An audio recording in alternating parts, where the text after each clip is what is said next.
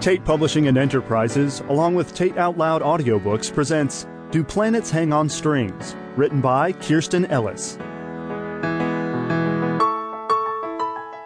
Do planets hang on strings? Or play sports and other things? Do planets like to dance? Do they like to wear pants?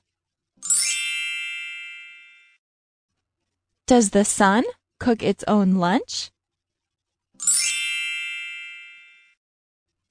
Is the moon made of cheese? Oh boy, may I have some, please? Does the moon go to sleep while the sun shines so bright? Hmm. Is the sun still there at night?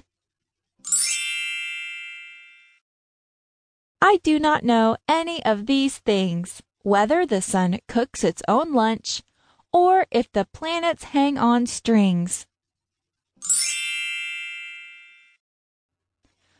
But I do know that space is a marvelous place. Just look up there every once in a while. I guarantee that you will smile.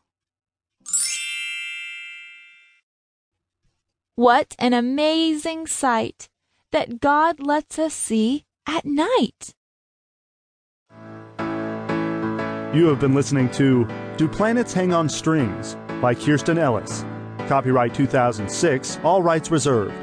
No part of this publication may be reproduced, stored in a retrieval system, or transmitted in any way by any means electronic, mechanical, recording, or otherwise, without the prior permission of the author except as provided by USA copyright law.